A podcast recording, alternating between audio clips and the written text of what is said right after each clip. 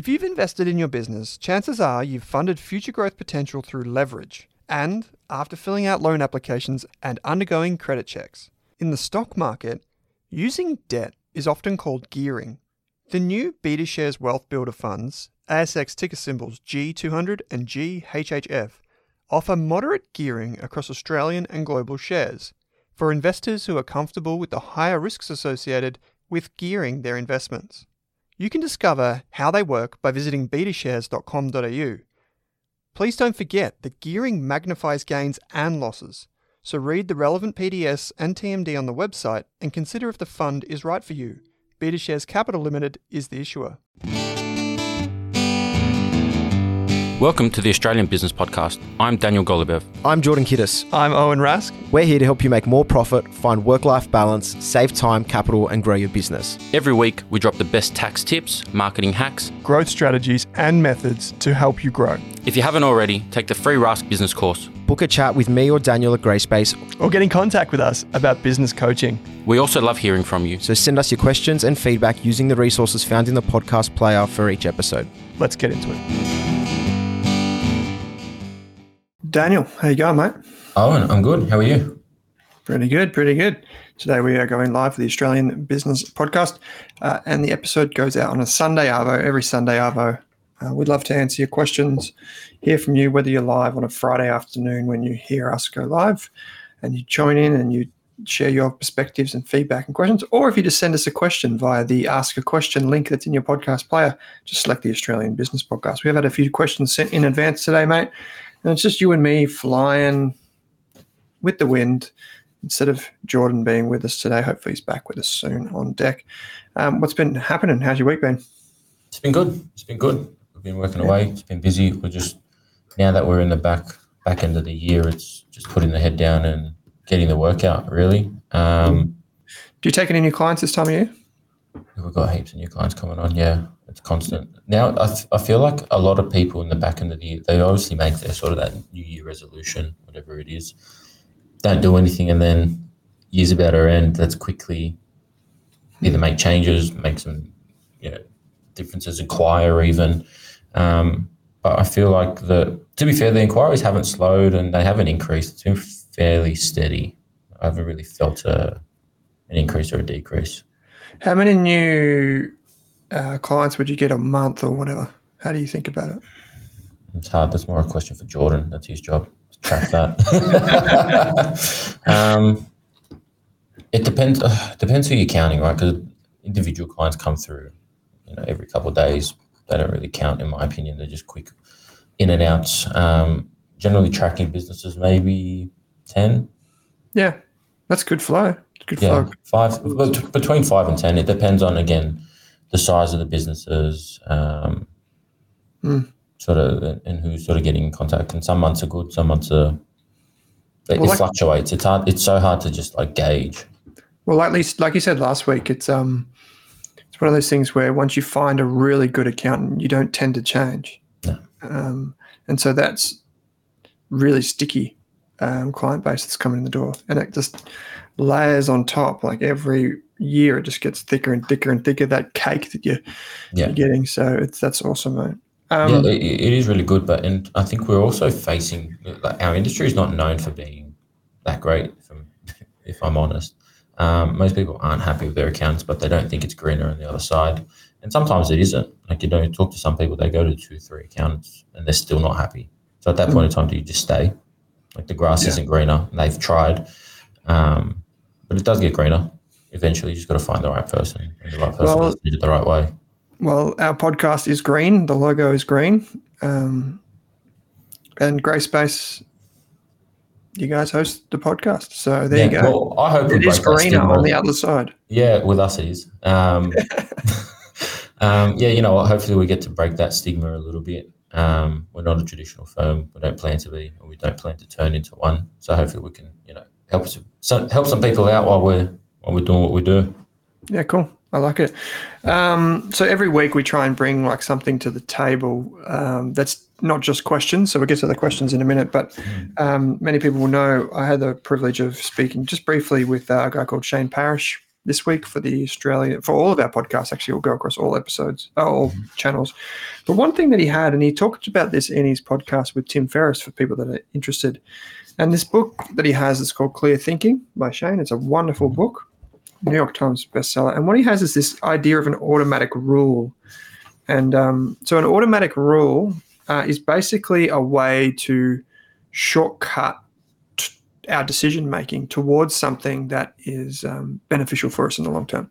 And so I got thinking about this. Like one of his rules, which happened to be one of my rules, I didn't even realize it, was that, um, and I can kind of just paraphrase his answer to this question yesterday, but it, it, he struggled in his words. He said he would struggle. He would go to the try to aim to go to the gym three times a week, you know, every week of the year. And what he realized is that every time he thought about maybe I'll go today, maybe I'll go tomorrow, maybe it'll be Wednesday, maybe it's Tuesday night, whatever. Um, every time he had to do that, he had to basically make a decision of when he would go, like which day works, how's he feeling that day? Maybe I'll go tomorrow, I'll put it off. And everyone knows this. Like you're like, yeah, I'll start my diet tomorrow, or yeah, you know, I'm not going to have that burger on a Thursday night. It's uh, you know, I'll wait and I'll have it tomorrow night, or I'll, I'll maybe I'll have it tonight instead of tomorrow night. You know, you just make these decisions, and um, basically he comes up with this idea of an automatic rule, which is it's a there's an e- he says there's an easier way to create new behaviors that will help you get what you want. So this book is all about decision making and making better choices for yourself longer term.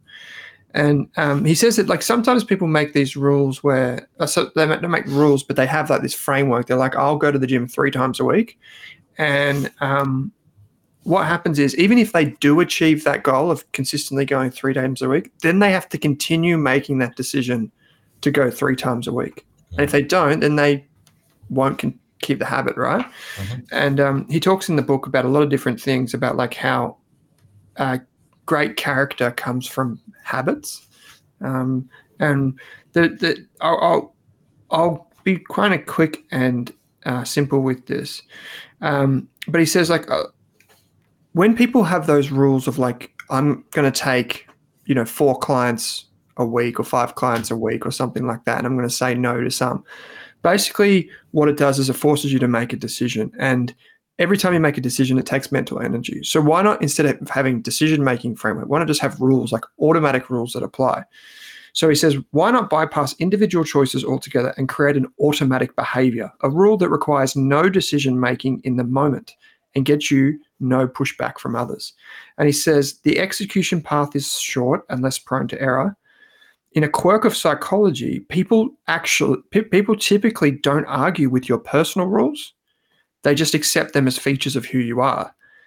People question decisions, but they respect rules, like don't speed over 80 kilometers in that zone, right? And so he he has this thing where he said, the way I decided on my automatic rules is I imagine a film crew following me around documenting how successful I was. Regardless of whether I was a success or not, how would I act to show someone I deserved my success? What would I want them to see? What am I doing that I would want them not to see because I'm embarrassed or ashamed? Uh, and he goes on to say, um, we all know something we can stop doing that would improve our odds of success. And so he said, I decided to create a space every day to work on my biggest opportunities. And so he says, imagining this film crew watching me make my breakfast for my kids and then going to work. While the film crew would be expecting to see meetings and people ask me for things, what they'd see is no calls and no meetings until lunch. So I could spend time working on the most important opportunity. This is where my no meetings before lunch rule came from. And so I, I, thought about this as like, what would be my automatic rules for business? And I think over the last couple of years, I've realized that I tend to be a bit of a yes man, if I'm honest, Daniel. Like I tend to be someone who says yes to a lot of opportunities. But like when we had um, uh, the guys from Blackbird on the podcast earlier this year, uh, basically what they told me is like, as you get bigger, as your brand gets bigger, as your business gets bigger, you have to begin to say no more often than yes. Obviously, in the early days, we know everyone takes the cup of coffee or the meeting, right? And you say yes to clients, and you're like, shit, this is not a good client, but I'm going to say yes because I need the money. But uh, that habit of saying no gets actually difficult, and you kind of need a moment in time to reflect on this. So over Christmas, what I'm going to do for the business is I'm actually going to set these automatic rules, and I've already set them once, to be honest.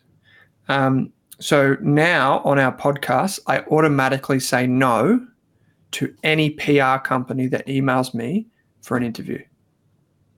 So what I mean by that is like we get dozens of emails every month, guys, for people to appear on the Rask network, like dozens.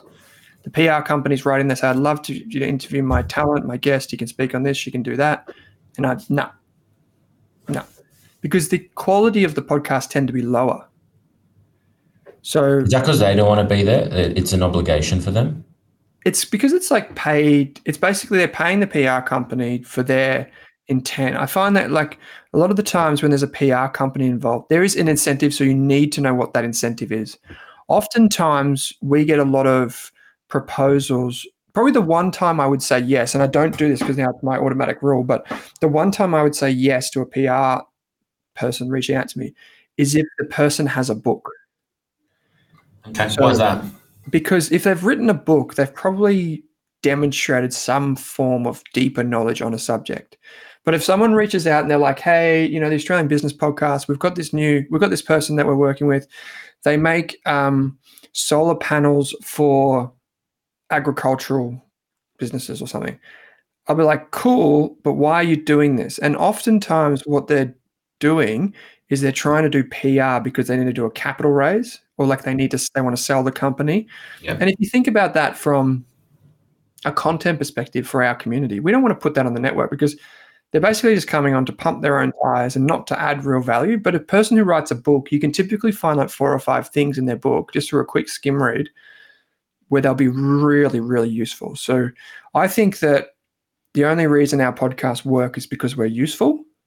And so in change terms, that's our opportunity is to be the most useful podcast, the most helpful. And so anything that gets in the way of that is going to be an automatic rule. No. Um, that's just one example of where it kind of lies. Um, but like I'll give you another example that Tim Ferriss shared on his podcast, which was that for like five years he had an automatic no rule for speaking gigs. And then he had another rule, which was quite interesting, that when he started to resume those gigs, is he had another rule that every new, uh, the only time he would ever take another speaking gig is when it passed the previous high watermark in terms of price. Okay. So, like he charges ten thousand dollars for a fifteen minute speaking gig, say for example. Next time you got to pay twelve thousand. Nice. You know, so I was thinking about that. Maybe um, over Christmas we can all think of some rules for our business based on where we are at this point in time. Like, what are our long term goals, and what automatic rules can you put in place for you and your team to say this is the decision we're going to make going forward. This is not even a decision. This is the like the rule that we're applying across the entire business to optimize towards our long term goal. That's cool. I think it's really important. I think that you know maybe we'll because every business has these rules. They're just not specified, and Yeah. I think that's very similar to like goal setting and goal planning, where you may have these goals they're just sort of floating in the brain cloud of call it the head people, um, but then putting it down, writing it, almost makes it real and almost makes it a process. Hmm. All it right.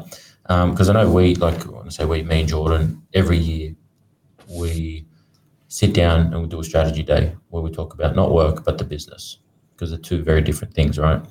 Um, I think adding something like that and formalizing rules, Mm. I think a lot of people would probably get a lot of use out of it and a lot of help. And I think it'll help down reaching your goals as well and building into that component. Absolutely, and they don't have to be forever. They can be fluid and um, they can be values based. So at the Motley Mm. Fool, we had this rule with all of our internal communications through Slack and whatever, because we were long term investors at the Motley Fool, and I am still today long term investors. But what a lot of people do in the finance world is they use ticker symbols, like the, the little letter codes to identify a share or an ETF. Mhm. And they actually outlawed that in internal communications. So they said, you cannot do that um, which is a wonderful rule, a business automatic rule that says we're going to augment our thinking each and every day, our language, to be long-term investing. Everything that we do is an automatic rule. No ticker symbols. No, none of that. Um, it's always the company. So it reminds you of long-term investing is about identifying companies. It's not about trading patterns, about ticker symbols, about that bull crap. It's about businesses. So that's like their value set. And then someone else might have a different value set. But like, what automatic rules can you do to put in there. And I, I guess one of mine that I need to that I need to get better at, and it's something I've been trying to work on, is knowing the value of my time. And I think we all have trouble with this as business owners, or at least most of us have trouble with like pricing ourselves and feeling bad about asking for money. Um, but one thing I've been doing more re- recently is like, like it's basically pay to play. If you're going to get me to do something or get our company to do something for you, you've got to pay us. Otherwise, don't worry about it. Yeah, you got to remember it's it's not even about an hourly value as well. It's it's about the value proposition that you've got, and I yeah. think a lot of the time the reason business owners can't move past that and sort of create that value is because they haven't really thought about it. Like you need mm-hmm. to know your value proposition. Like something might take you an hour to do, but it's probably worth about five grand because if you could save someone 10, 20, 30,000 dollars within your hours of time and the years and years and years that it's taking you to, you know, form that opinion or find that strategy or figure out why, how to make, you know, X result occur, you need to get paid for that. Mm. And I, I think that. I, yeah. I think I, I used this. I think it was one of our episodes with me and Jordan um, person. And so it's a very common. I'm, I'm sure you've heard it as well about the the engineer that came in to the power plant that was melting. He went into the the power plant, flicked one switch, and fixed the issue itself. Sent an invoice for ten grand, and the the owner comes back saying, "How can you invoice me ten grand? You were here for one minute." You hit one button. So he goes, no worries, let me change the invoice. And he sent through a revised invoice where it was $1 to flick the switch, 9999 to know which button to press. So it's that same concept, that value proposition where someone just know, you know, sort of where you're at, what you're worth, and what benefit you provide to someone with your service. Absolutely. That and formalizing that, I think that's when knowing your value will become a lot easier. You know what? It's really interesting. I think there's a kind of activity that you can do if you're sitting at home and you're listening to this, or you're in your car, or you're at the gym, whatever you're doing, is if someone was to ask you what you do, like literally, what is it that you do? What? How could you explain that in 15 seconds? In 30 seconds. Could the, could you actually explain what your business does in 15 or 30 seconds? And if you can't do that, I don't think you know what your your value prop is. And what I mean specifically is a lot of people go, yeah, we have like widgets and features and we do this, this, and this, and this, and this. If you don't actually identify with how it makes your customers feel, then you're not, you don't know what problem you're solving. Mm. Because the reason the businesses exist is to solve problems. And that be, that comes because people um, need help with something. So you need to help them solve a problem. And that's a transformation. A lot of like marketers know this. When you do marketing, you sell a transformation. You don't sell widgets, you don't sell features, you sell a transformation. How it makes you feel, how Apple makes you feel when you pick it up, makes you feel secure. You know your privacy is taken care of. You feel okay. You feel kind of cool picking up an Apple device, right? Um, you drive in a Tesla, you feel like you're contributing to the environment, even though who knows. Um, you feel like you've got a fast car. You feel like you're in you're a, a growth focused person. So you make people feel like they're exceptional. And um, a lot of people don't understand that. Like Starbucks made people feel at home. It was their second home. It was their third place. He would call. Um, Howard Schultz, he would say, Starbucks is your third place. You've got your home, your work, and then you've got your third place. And that's how it makes you feel. And like I try and apply this for Rask. Like, how do we make people feel? What problem do we solve? We make people feel financially secure. And how do we do that? We're making them feel informed. I think that's really, really valuable. Um, okay, so we've got some questions sent in advance. Um, there were two in particular. Uh, let me just get them up. Uh, okay, here we go. And one of them's pretty close to my heart.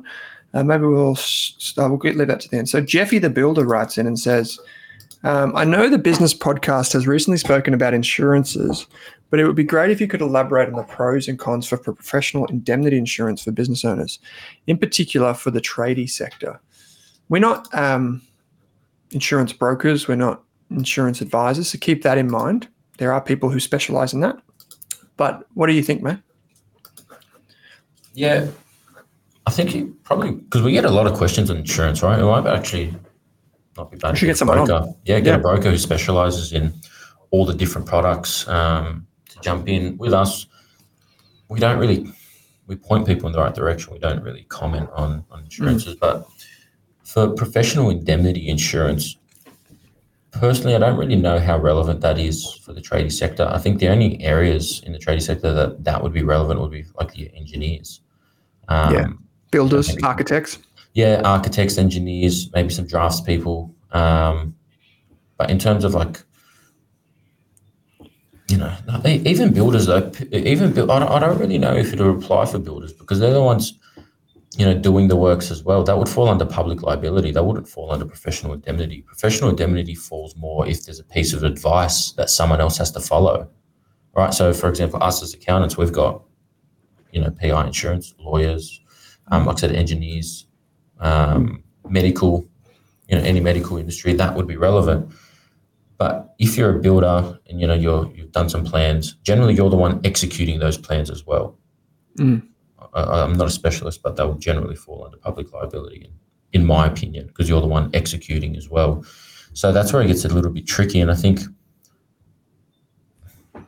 I'm going to share something from bizcover.com.au. If your business or profession involves providing a service or advice, then professional indemnity insurance is a must have.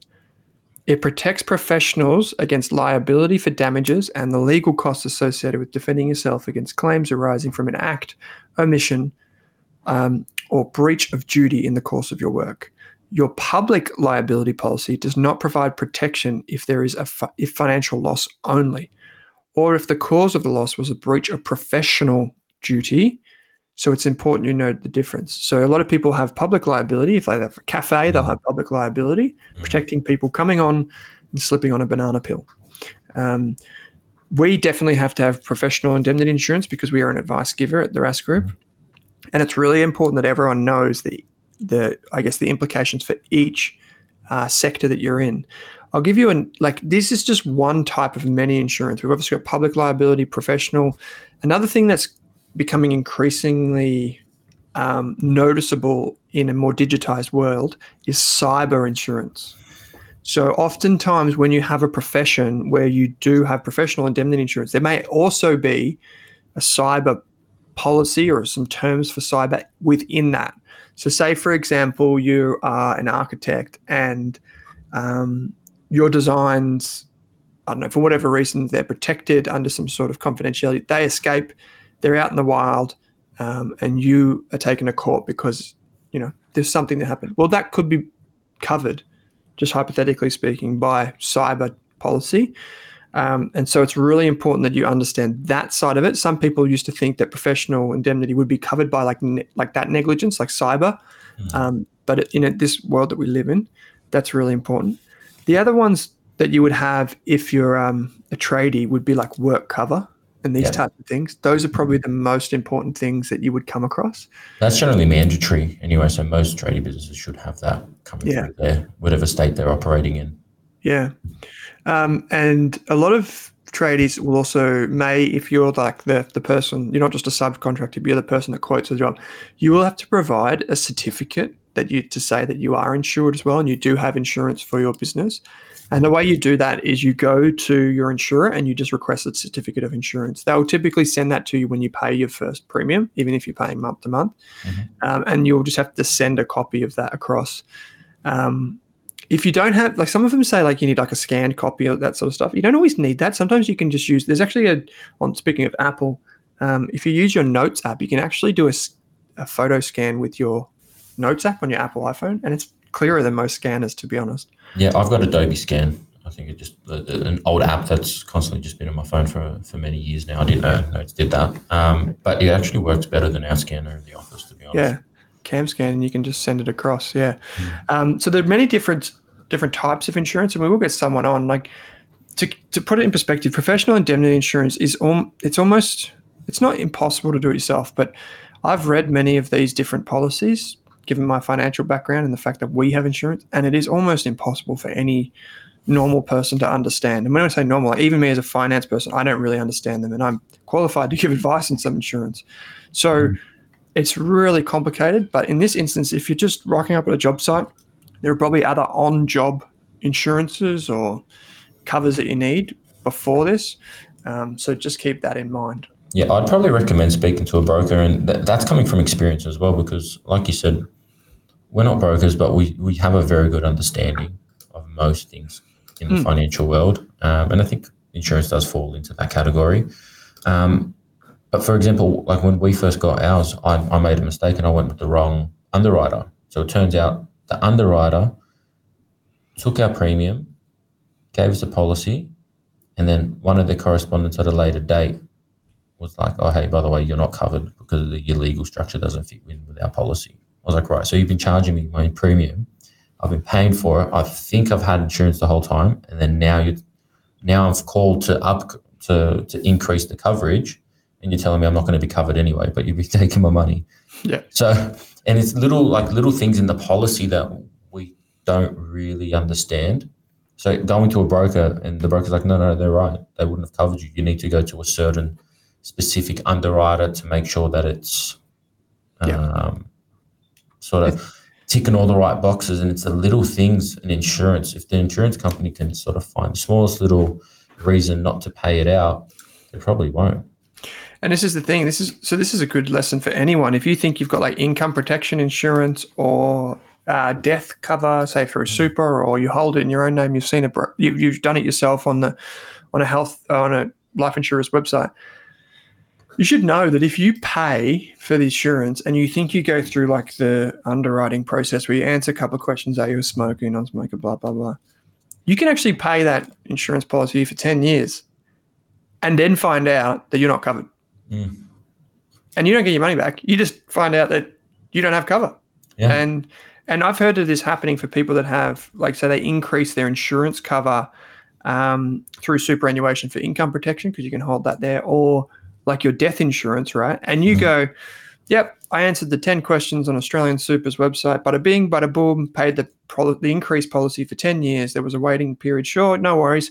Ten years down the track, you find out that you're you, you're you're dead. Your family finds out they can't get rid of your business debts. They can't get rid of the, the, the mortgage that you had because you didn't actually do a full medical or you weren't covered for the particular things or you didn't disclose. And you need to get proper advice. You absolutely need to get proper advice. You can head to um, a website called Steadfast, S T E A D F A S T dot com dot au to find out more about business insurance. And you can connect with a broker that way. Um, so check that out. Um, I'm sure bizcover.com.au does a similar type of thing. So you can give them a call and get quotes online. Um, so the next question that came through was from um, Tom, I'm not mistaken, who said, I want to own my occupational therapist private practice one day.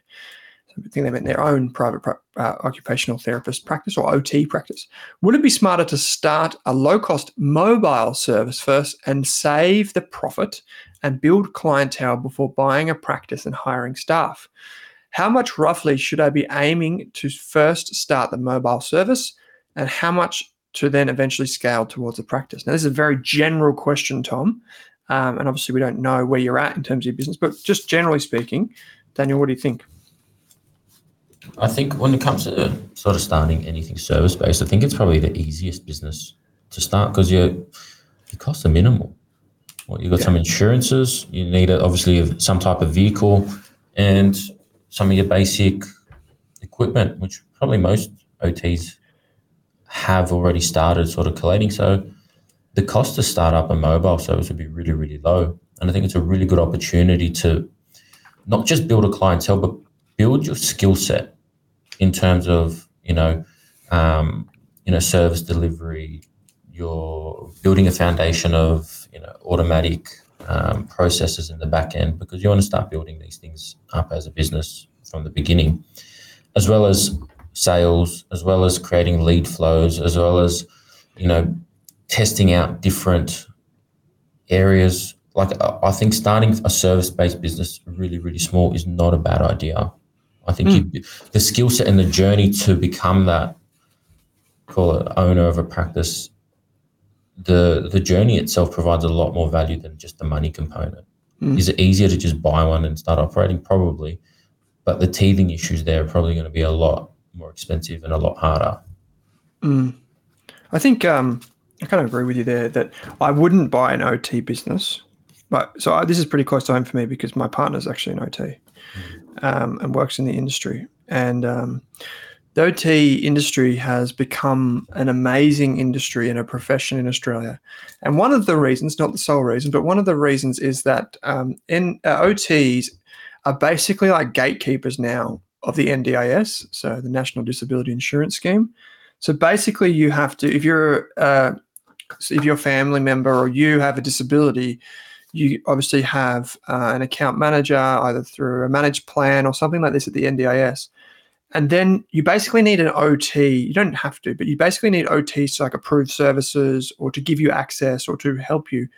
Um, and so they become this exceptional profession in Australia where they have set rates of money that you can make from the uh, NDIS. Now, since the NDIS has started, I'm being very specific. You can also go through um, TAC, if you can get registered as a provider there. Um, you can get registered as a provider for Veterans Affairs. You can get registered as a provider for private practice if that's what you want. You want to specialize in pediatrics or something, who knows? Um, and of course, you can be an OT in a hospital, but then it's not your own business. Um, but at the end of the day, um, I think in the OT business, if you're wanting to specialize or just be an NDIS provider, is actually a wonderful business opportunity for anyone who has a little bit of experience right now. I think if you want to make a lot of money as an OT right now, you can start a business and you can immediately start billing at the $192 an hour, $196 an hour, whatever it is, with zero barriers to entry other than being a qualified OT and you're capable of giving the advice. And I think what's going to happen over the next 10 years, Danil, is I think the NDIS, it's already happening, is going to become more compliance heavy. And we're, we're seeing this and the rates probably won't rise as fast because that would mean more budget deficits for the government. So if I was an OT today, I would be looking to make my road inwards to starting a business as soon as possible. That said, I agree with what you said is you need the experience first. And one of the things that I would be looking for if I was a um, OT right now is I would be looking how do I invest in the right software and the right billing software for the NDIS, for compliance, for audits and that sort of stuff, because you do get audited and all these things. And that is by far the most complex part of this business. If we just sit back and think about it, and I often remark over this to my partner, imagine if you have a business where you have unlimited customers. You don't need to go out and find them, they find you. Because the current wait time on some OTs under the NDIS is over 12 to 24 months. Yep. That's how much in demand they are in Australia. It is an incredible business opportunity for OTs right now because people with disabilities actually need you. And the people who manage their case files actually are trying to find you. So I would, if I was anyone in this situation, I would not be looking at going and starting a, like going to get an office space or doing that. Um, even though it's safer for therapists and it's a, a better environment to get them to come to you, I would say start small, be very picky with your clients if you can be, just being aware of the commercial realities of that you can't knock back everyone and all that sort of stuff. And I would be trying to, as Danil said, put the system in place now for how you're going to manage their files. That is the number one thing. Second of all, um, is get a very off, like simple website. Don't forget, we're doing the webinar in another week or so. You can get it. I'll show you how to make a website for like 50 bucks a month. That's not, I didn't actually think of that plug, but there'll be a link in the show notes. Attend the bloody webinar so you can make the website yourself. Doesn't need to be fancy as an OT, just needs to show that you care and who you are and what services you provide. Um, build that website, get that um, presence so you're, you're verifiable, and start to manage how you're going to be approved through the NDIS and manage the workflow. The reason that's important is because, in my opinion, Danil, this type of business does not scale well. You're right. It's hard to scale. Very hard to scale. Particularly when the the rate that you're paid is set for you.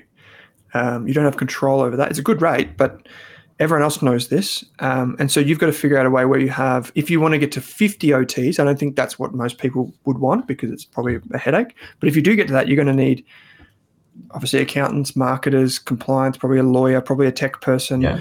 probably like two dozen support staff and that sort of thing. I think the the sweet spot for this type of business might be around three to four practitioners and maybe like one support person. Um, but there's a chance to make hundreds of thousands of dollars potentially, providing a good service that people need Yeah. with no barriers to entry. Um, So, Yeah, I so think there's no real sort of reason for Tom not to just start. See, even give it a crack to begin with. well, yeah, he can. Depending on his, he might have a non-compete where he is right now. Mhm. If he's got is a that non, a non-compete on like a kilometer radius, or is it on services, or how does know. it usually work in the, the OT space? it's it can depend, Mhm. but um, look at the you can, people can get legal advice on this, and it's worth a few hundred bucks it costs. Yeah. But there may be a non-compete in your area. It may be a duration of time. Um, there are certain rules that apply by certain states, so check that out. But um, these people are all over the place, and what I know is that with the NDIS, from what my understanding, is the regional areas are particularly in need. So um, maybe into a mobile service. The mobile service is I go to an hour away twice a week. You know, and I see all my clients, and then I do all the plans and all the back office stuff the other three days, Yeah. which, by the way, you may be able to bill for as well. Mm. Um, and the travel time you may be able to bill for. So you could coordinate it so that you can start the mobile service without paying for a lease, without paying for this or that.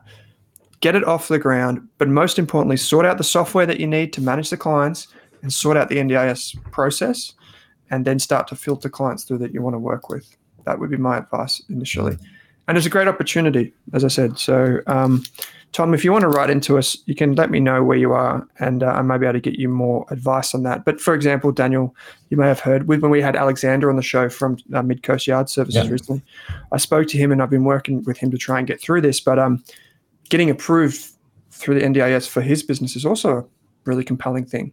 Um, so he may be able to provide yard services to people with disabilities who really need it. So great opportunity around. So that's basically it, mate.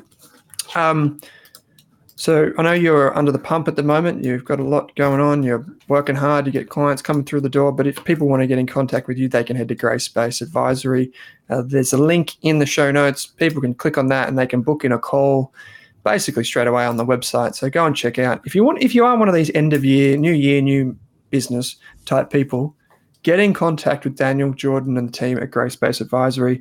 Um, you can find a link to get in contact with me in there as well. There's plenty of ways.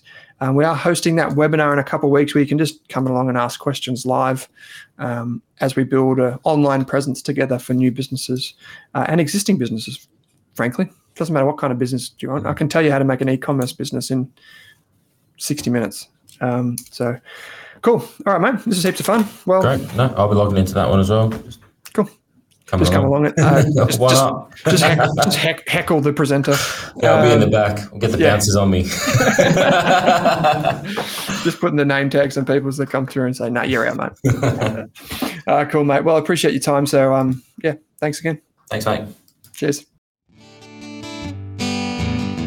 Thanks for listening to this episode of the Australian Business Podcast. I think this series is best served with my free business course on Rask Education. My free course includes all of my notes, templates, employment guides, legal documents, marketing strategies, software recommendation, and ideas for starting and running a small business. Finally, if this podcast or the course helps you, I only ask that you please help me by sharing it with one friend, colleague, or family member who runs a business. Thanks for listening.